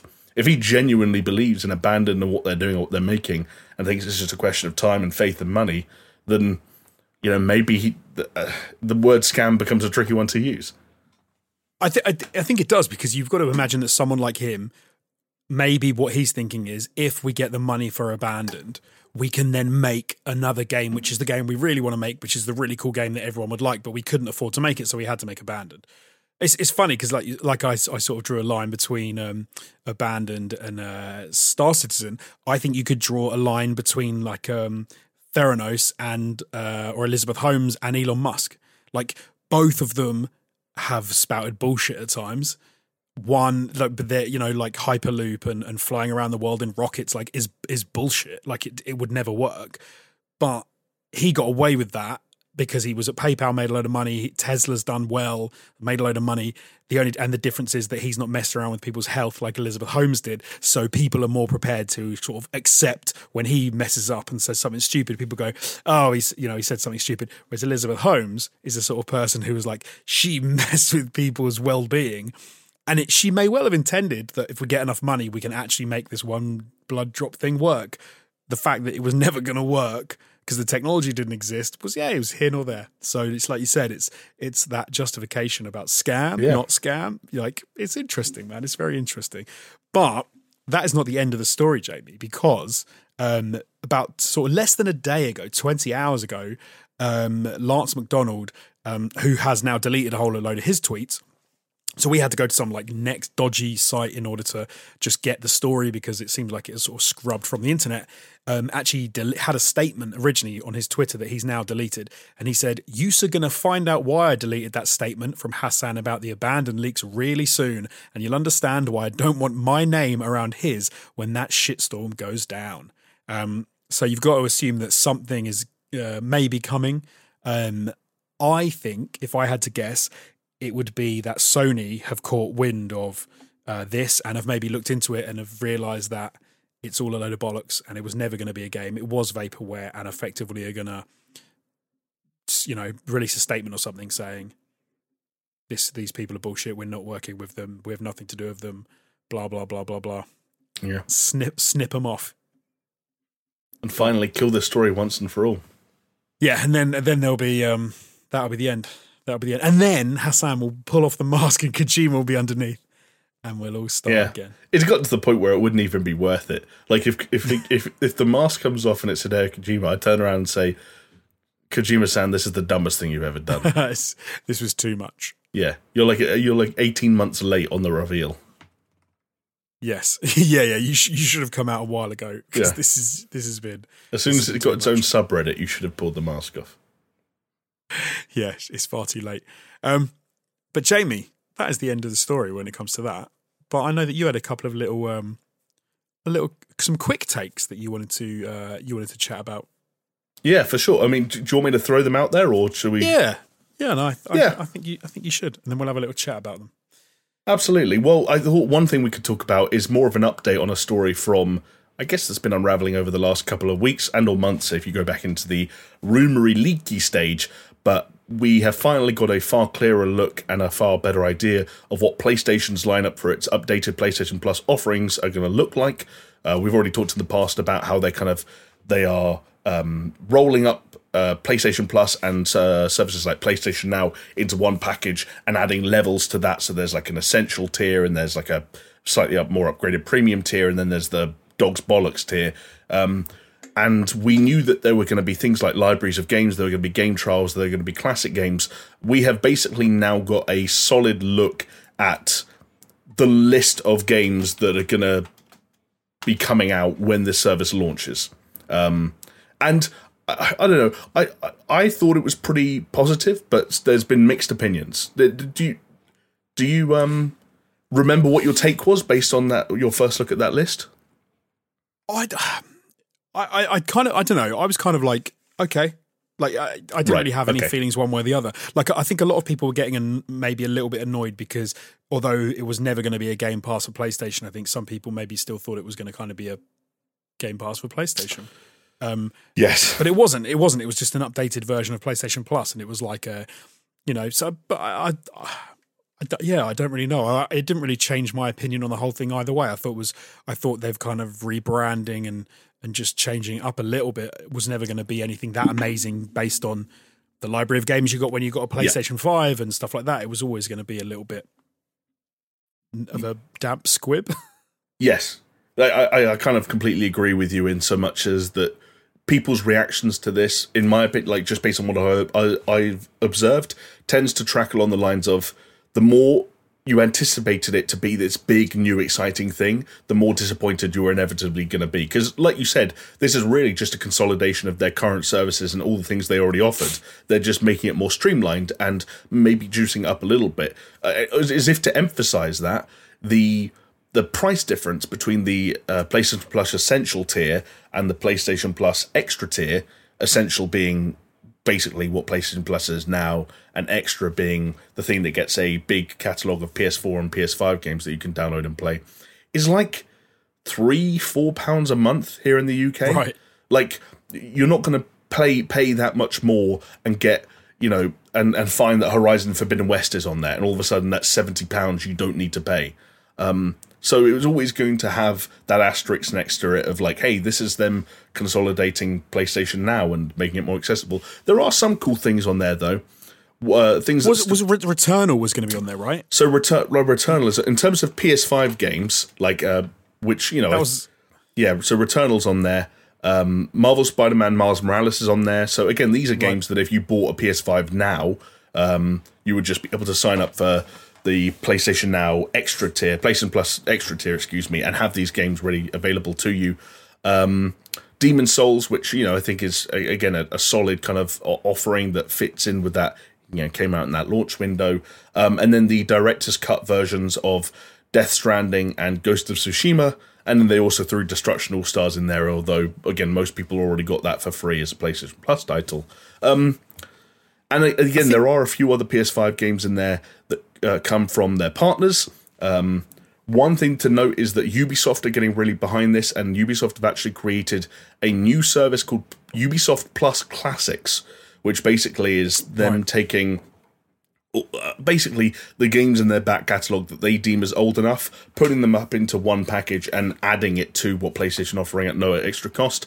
Result of that means, for example, that the PS5 version of Assassin's Creed Valhalla is a part of this. Um, the PS5 version of Control Ultimate Edition is there.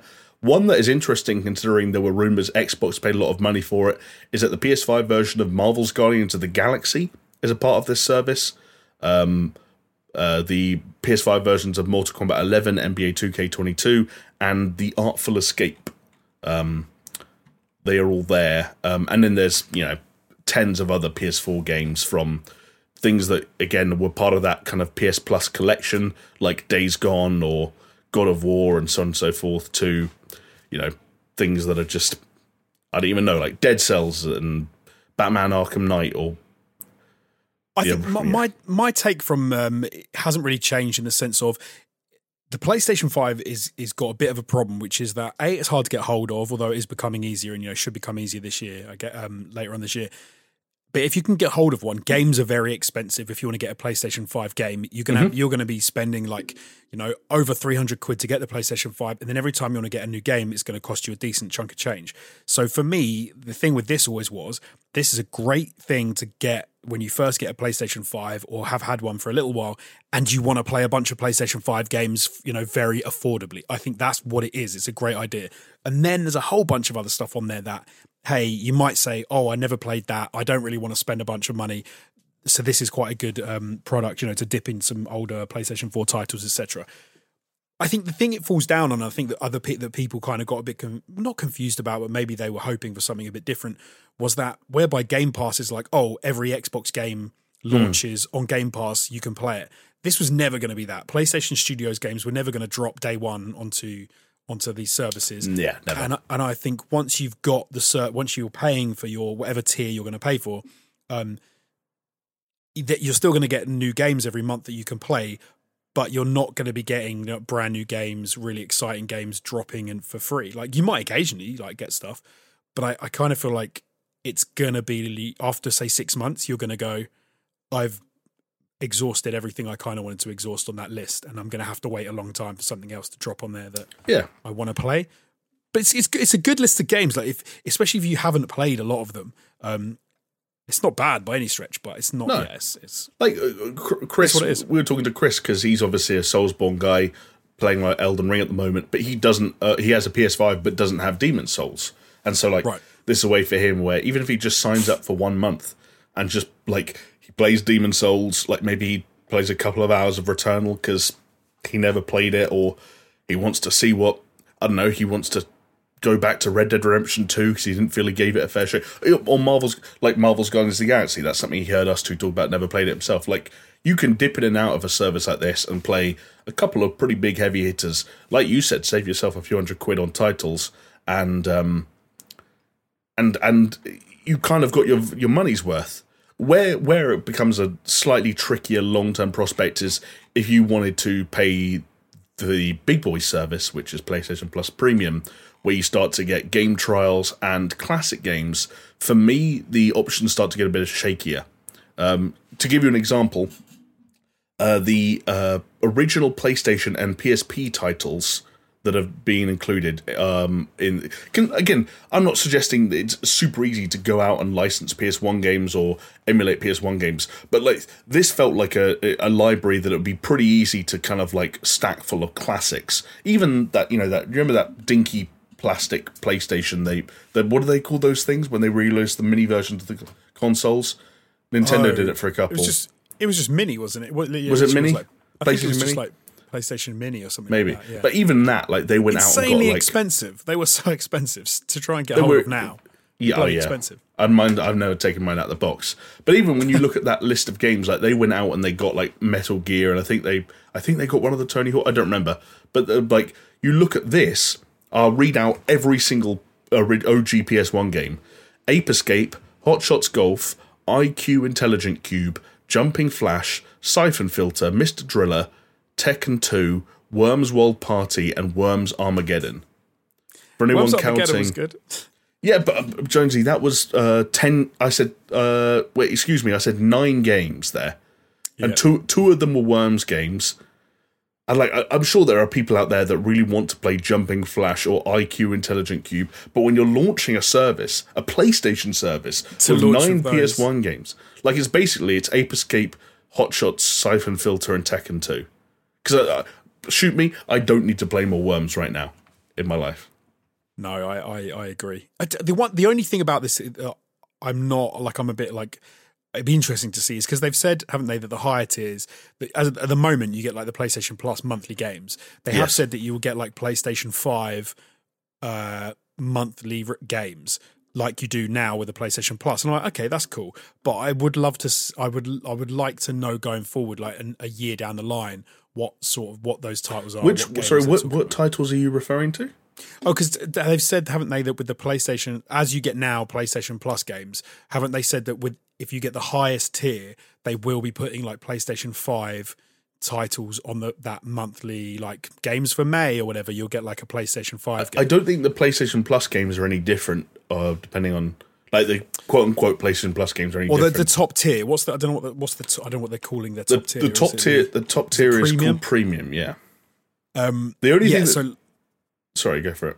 Well, no, I was going to say I'm, I didn't. I'm. Th- I thought they said that they would have a different, like different games released across each tier. So instead of PlayStation, it's not. It's the same. Is it the same? My as- as at the understanding is that like yeah, the the, the quote unquote PlayStation Ah, okay. Plus games, like the two or three free Yeah. titles every month, will be the same across.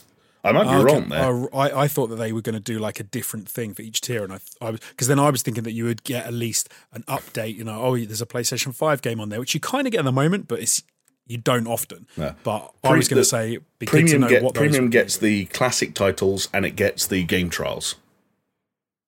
Right. Okay. Okay. So, and the game trial thing was a weird one as well because, like we were saying, who the, to be made to do that, and then you know who the Yeah. hell's going to do it and who's going Uh, to agree to it. So the game trial thing, it is a, a two hour trial of the full game. Um, the playtime counter only counts when you're in the game, and it's a great way to try games before you decide to buy.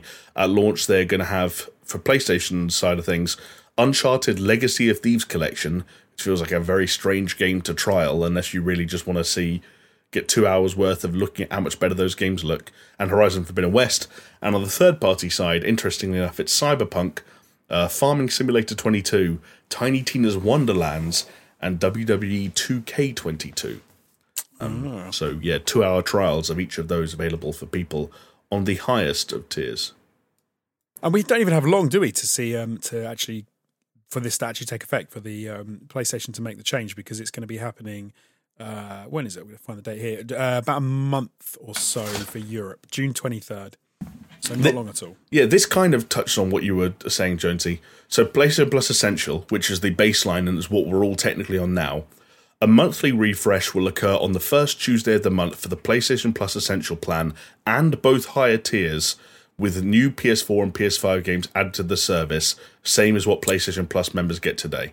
Yeah, which is what we get. Yeah. And then extra and premium, it says an additional monthly refresh will occur in the middle of each month with new games across the PlayStation Plus extra and premium plans. The number of games refreshed will vary per month, which I presume is Oh, okay. referring to like that big catalogue of games. So that so there might so for those higher tiers there'll be an extra refresh um, It sounds, month. but, I don't. then think- that's the thing of I- like what what's what are they going to do? Like, are they going to? They're not going to give you a new game, like a new. Oh, this game just came out. It's going to be like a. Well, well, I think they're talking about adding to that the the catalog of titles that you can just download and play. Which Right. uh, it- the weird thing is, like, it functions identically because even PlayStation Plus games, you need to have an active account to play them. So this will still function. It's just another tier, and it's like instead of having three games a month, you have like a hundred games indefinitely. It's just And then they add some. yeah, and so yeah. add- Uh, so I, add a c- I could see a thing where it's the start of the month. It's like here's the three games for this month. Like this month, it's FIFA, Tribes of Midgard, and Curse of the Dead Gods, or whatever it's called. And in the middle of the month, it's like, oh, today we're adding fucking Wreckfest to the to the to the PlayStation game, the PS5 game catalog for PS Plus Extra and Premium plans. Yeah, I know. it's gonna be weird. It's it'll be weird for about a week, and then everyone will be like, "Oh, it's no different." it's just Exa- it's yeah. just a different menu like system. I just instead of having to go to three different things now, it's just all under one heading or something. Yeah. That is true. Uh, True. But keeping the uh, conversation about games going, um, Ubisoft's elusive Roller Champions, Jamie, is finally going to be coming out, and it's going to be released next week Yeah. for this free. is just a, yeah, this is just a funny one to me because it feels like we've had so many conversations over the last couple of months about how we've got no idea what the fuck Ubisoft are doing and where certain games are. So for this to just reappear and be like, yeah, it's out next week and it's free is kind of like it's almost the cherry on top. Um, it's it's Ubisoft's marketing has been awful, I think, as well recently. So it's they've just seemed to randomly just they talk about a game, they push it, they do quite well, and then the actual release is just like what? It was the same as with um uh so with oh what is it called? I can't even remember. I've got the damn game and I can't remember what it's called. The you know the Riders Republic. Riders, Rise of Republic Republic. they did a whole beta thing. They had a big like, oh, are you excited about a Riders Republic? And then when it actually came out, it was almost like a just forgettable experience. No one even mentioned it. It was the same with Watch Dogs Legion. They just kind of they were talking about it for years, and they were talking about all this. Oh, it's going to be so exciting! You can change all different people. And then when they released it, it was almost like they didn't want to release it, and they just sort of went, oh yeah, by the way, that game came out.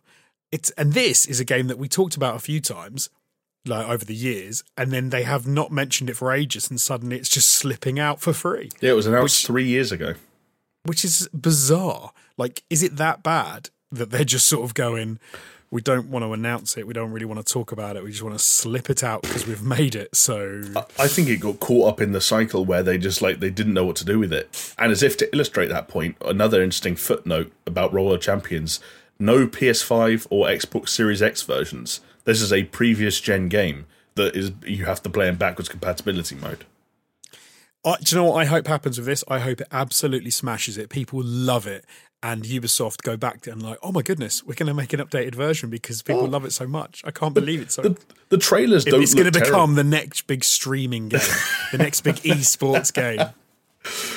Well, it worked for Hyperscape, right? People loved that. Um, it does. It does look fun. Like it has that thing that you know how eh, like every year since Rocket League, like eight times a year, we'll go. Oh, this looks like it could be the new Rocket League because Yes. it looks like it's free and it's fun and it's accessible. This is just one of those where it's like, oh, it's people roller skating around in circles and like kind of playing dodgeball and slash handball at the same time. right. If it's fun, it'll be fun. Like we downloaded what was the game we just talked about? Roll not um Destruction. yeah, Destruction All Stars. Stars. And we played that together and like it's like, okay, this is free and dumb and not that good, but okay. Um and then we It forgot was, but it was supposed it was supposed to be a full price game. true, true actually.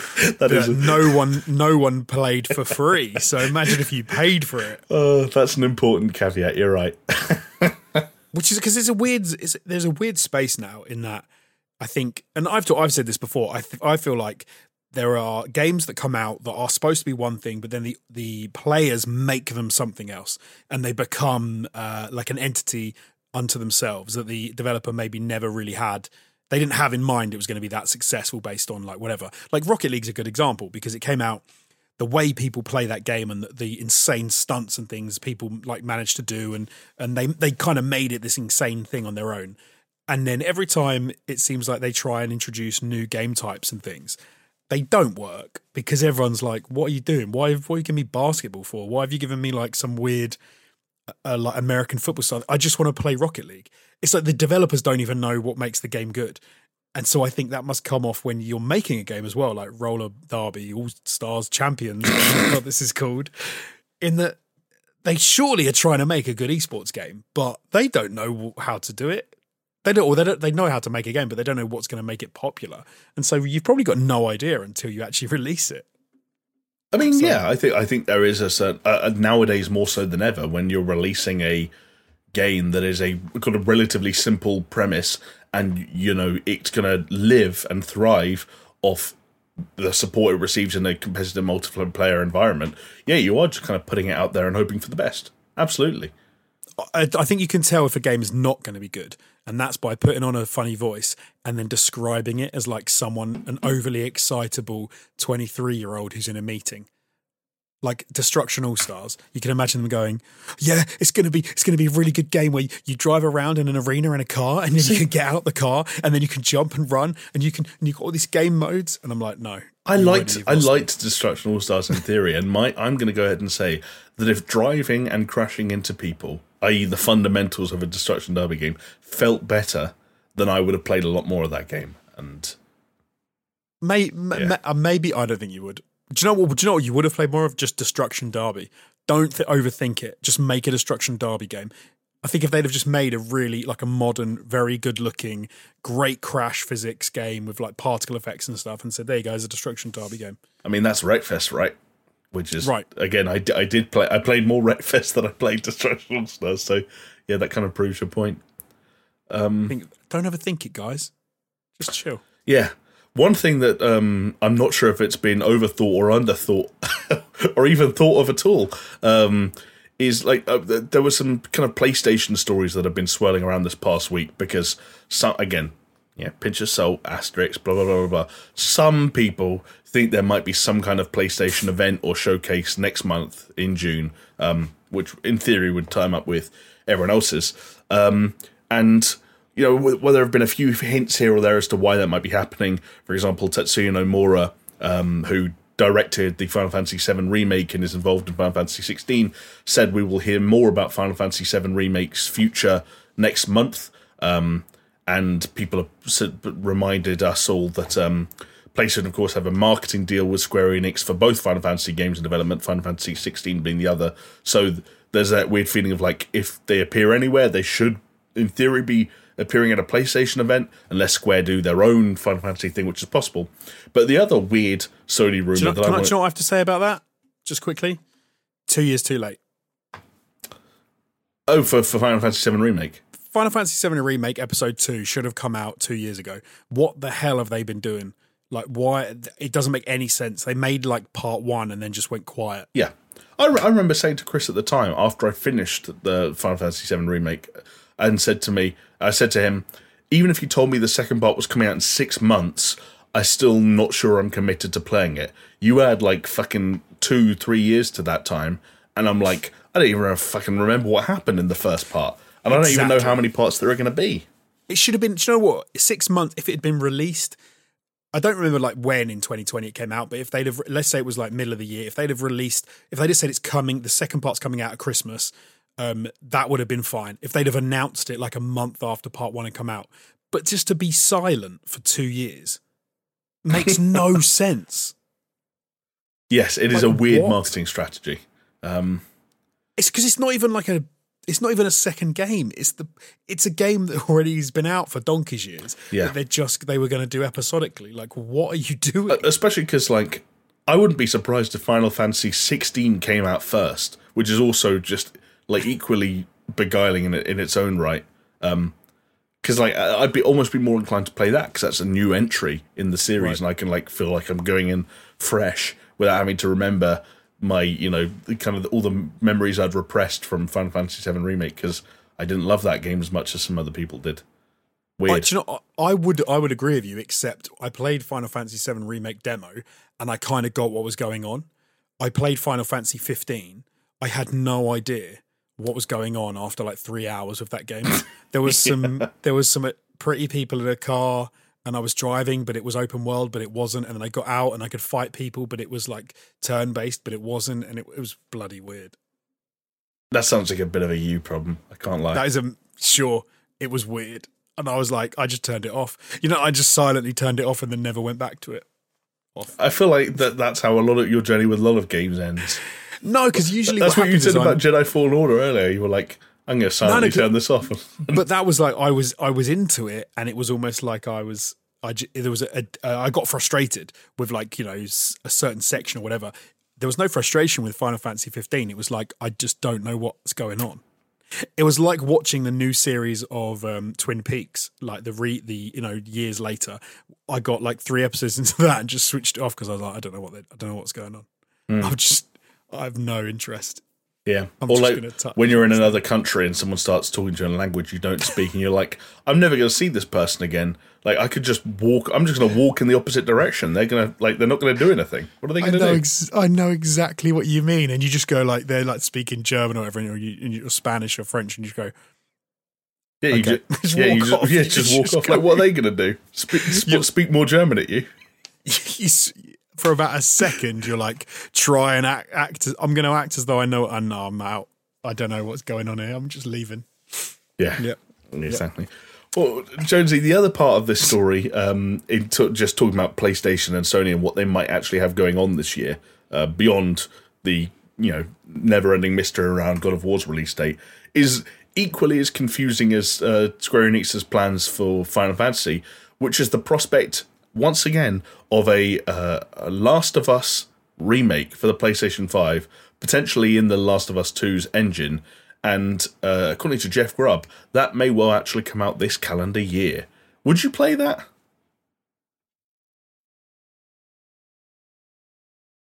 For anyone listening to the podcast, that was all thinking time. No. I've already played it on PlayStation 3, then I got it on PlayStation 4, and I enjoy Do you know? I didn't finish it on PlayStation 3. I did finish it on PlayStation 4, thoroughly enjoyed it. Then PlayStation 5, no, I guess PlayStation 4, I played the second one. I don't think I'm I don't think I'm ready to go back and like, oh, it's, it's not been long enough. It's not been long enough. Which is weird because, I, I mean, well, it actually depends. I, what, did you play? When did you play the um, the PlayStation 4 remaster? Was it at launch?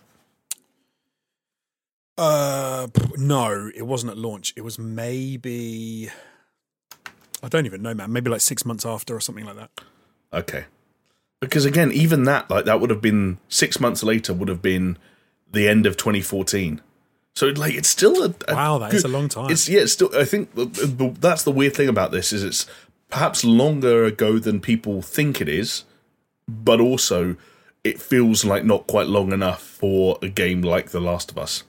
I think as well. One of the things that we, as we were talking about, like uh, how you view a game in your memory, the way I view the remake of The Last of Us Part One, I ticked a lot of those boxes with Last of Us Part Two.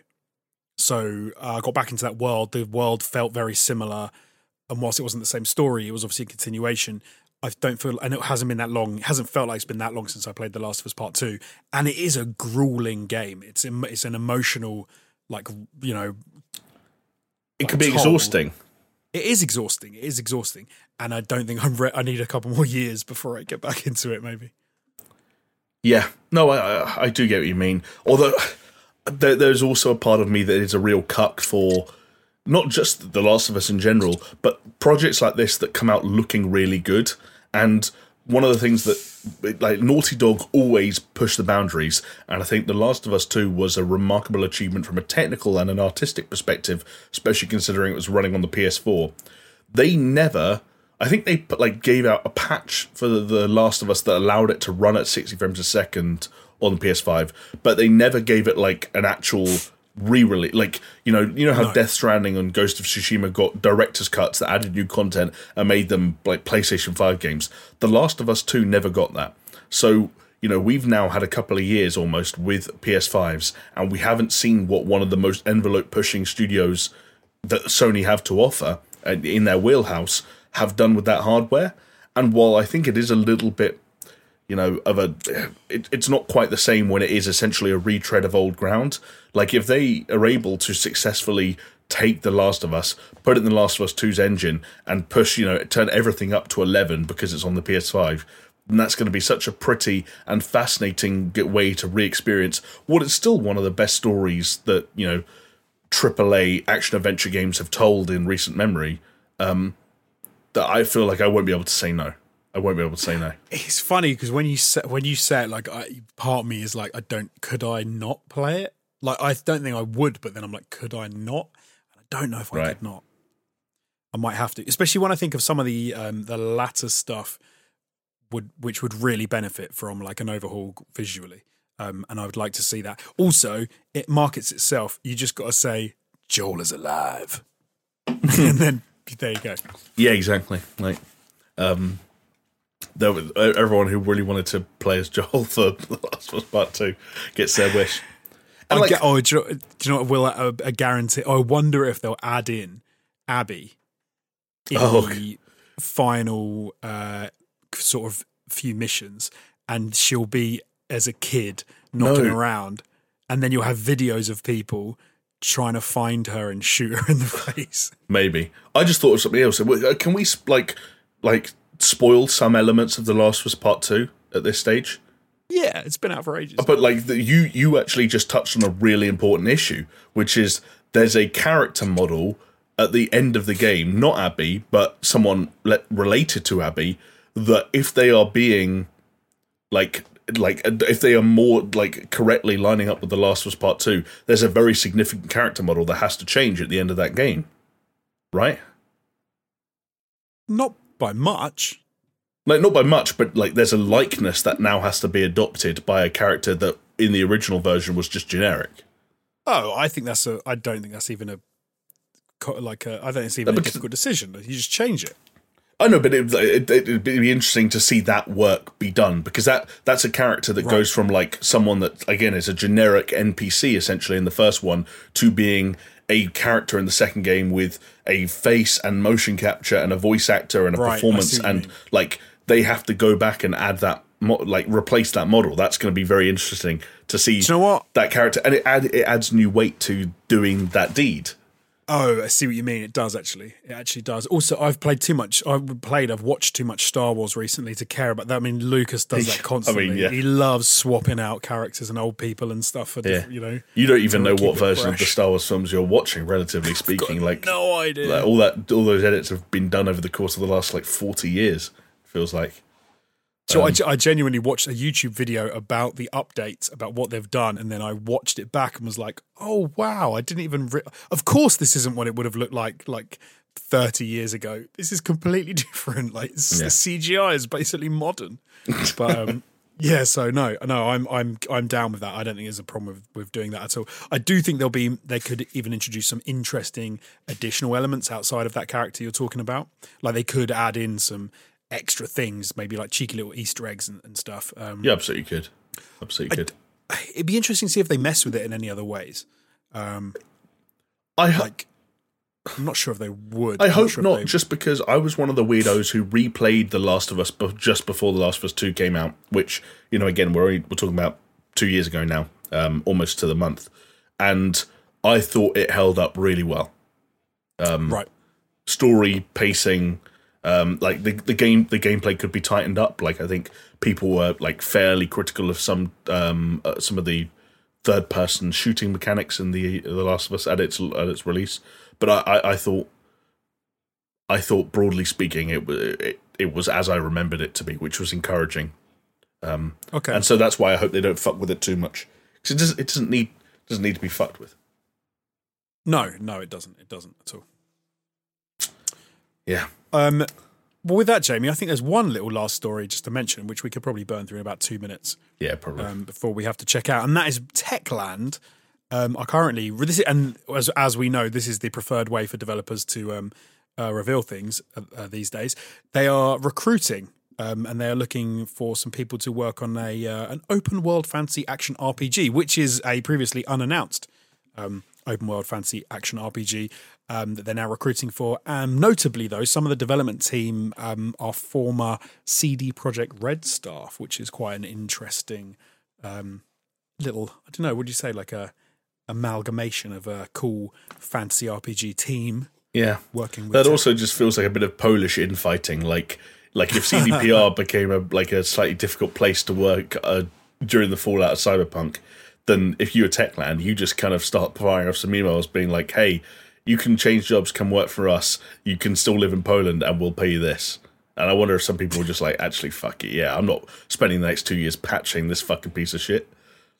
You, I wonder if there's a weird thing that Techland were like kind of relieved when C, when Cyberpunk wasn't just this insane like best thing of the last sort of like of this generation kind of game, and it did mess up a little bit because they're like, thank God, we, Yes. we otherwise we're just going to look like these most second rate studio in uh, in Poland, but actually not too bad. Well, yeah. I mean, and, and like they didn't completely fuck up Dying Light 2. Like Dying Light 2 was probably a little bit too uh, like ambitious for its own good, but like at least they kind of del- broadly delivered what people wanted from that game in a lot of cases at least. I think I actually think going more fancy um action RPG is the way to go for them because they need to get away from the idea of branching narrative storylines and we can change the world and all this. Like just get back to the basics keep it you know um, make sure you can show people what you do well and don't worry about messing around with that crap. Like it, it it's fine in dying light 2 like it's obviously nothing like to the degree that they initially said it was going to be.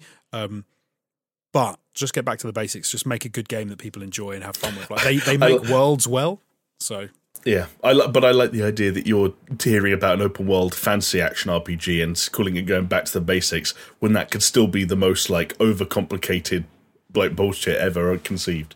Because like. Yeah, open be. world open world fantasy action RPGs, like you're talking about like you know the Skyrims and Witchers in the world, and they are all massive and sprawling and no, but they're, ba- they're super basic. Yeah, but they are super basic as well. They're like they are. Oh come on. I don't know what I don't know what you mean by basic.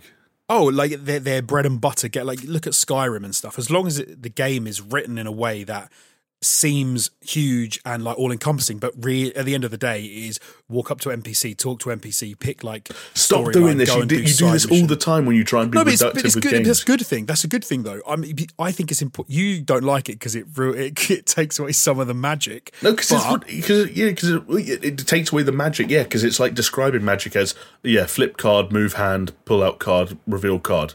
Like I, that- I, do you know what? As an The ma- aside, the magic I, is the I point. hate, I hate magic now.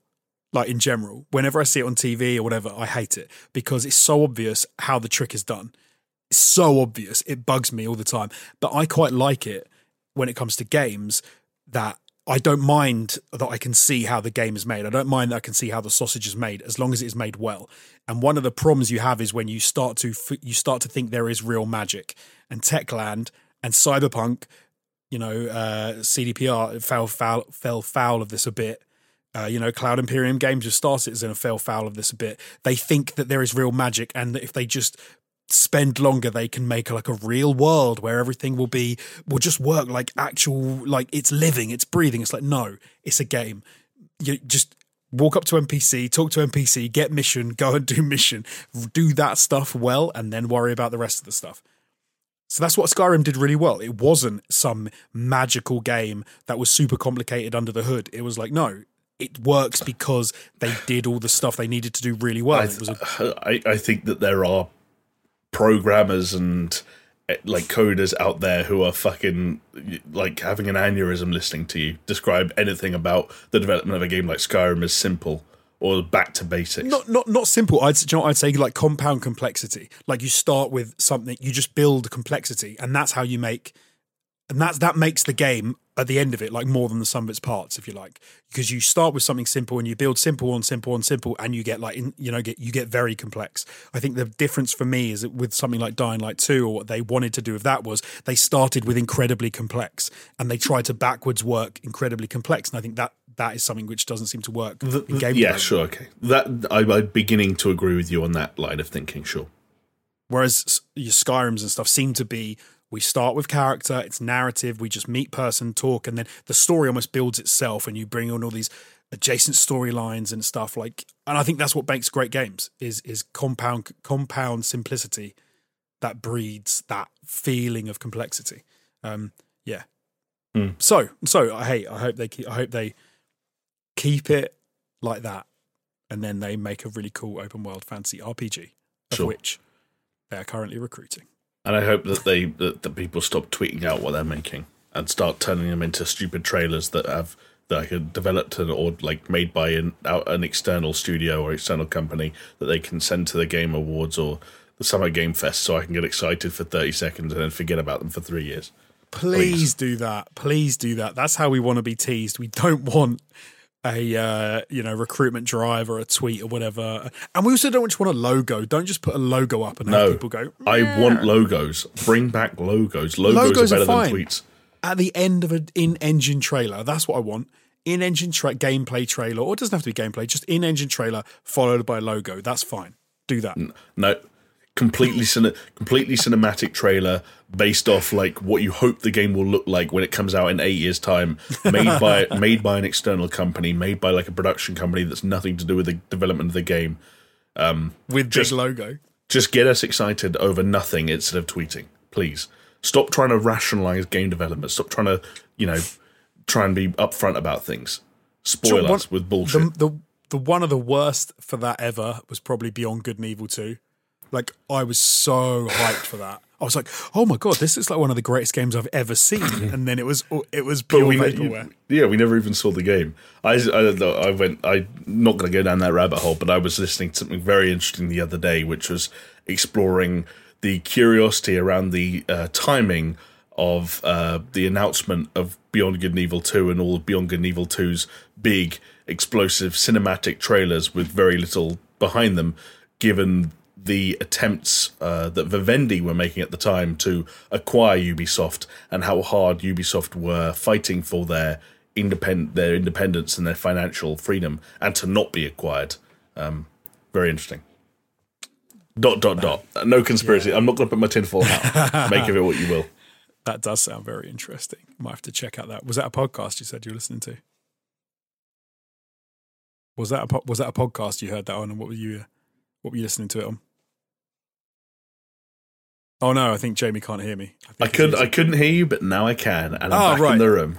There we go. So I said, was that a podcast that you heard that on? I can't even remember. I think uh, I can't remember. It was just someone made an observation on the timing because Oh, obviously uh, Ubisoft were in the news recently because like they were potentially looking at um, was it teaming up with like like there were like private equity companies that were potentially coming in and investing in them, and that was their way of kind of like being safe from a bigger acquisition from another like you know the kind of companies that are doing a lot of acquiring at the moment. Um, and then people were talking about how it's funny that you know Vivendi were trying to acquire Ubisoft years ago, and all of a sudden Ubisoft, you know, their their catalog of games and what they're making became bigger, and their unity became much more evident and at the forefront of all their E3 showcases. So yeah, very. Uh, but again, I don't want to put my tinfoil hat on and suggest that Beyond and Evil Two was always vaporware to try and artificially inflate the um, the value of Ubisoft and try and put off potential acquirers. That's for you to decide. Mm. And with that, that is the end of the podcast. Thank you so much for joining us. Uh, Jamie, thank you for being here. Chris um, will be back soon. I'm not going to say next week because I'm not actually sure. Uh, we are on YouTube and Twitter at Super Show Pod. If you want to reach out to us, you can also catch us on podcasting platforms. So make sure if you're watching us on YouTube and you want to listen to us on a podcasting platform, you know, like switch it up. Leave us a comment down below if you are on YouTube. Um, I'm trying to think of a little cheeky phrase you could put in, and I can't think of one. Any ideas, Jamie? I kind of want to take the piss out of you for um for trying to simplify game design, but Simple Jonesy. There you go. If you made it compound to this point, compound stupidity. compound. st- I like that. Okay, that's good. Compound stupidity. That's not me Um, calling you stupid. You're a very intelligent man. if you made it to this point in the um, podcast and you're on YouTube, or even if you're on a podcasting platform, head over to YouTube to post compound stupidity below the video, and we'll know that you watched it all the way to the end. Uh, and then you will get a virtual pat on the back from Jamie or me in your dreams, which is weird. And we'll see you next week. Thank you so much for joining us. Goodbye. Bye.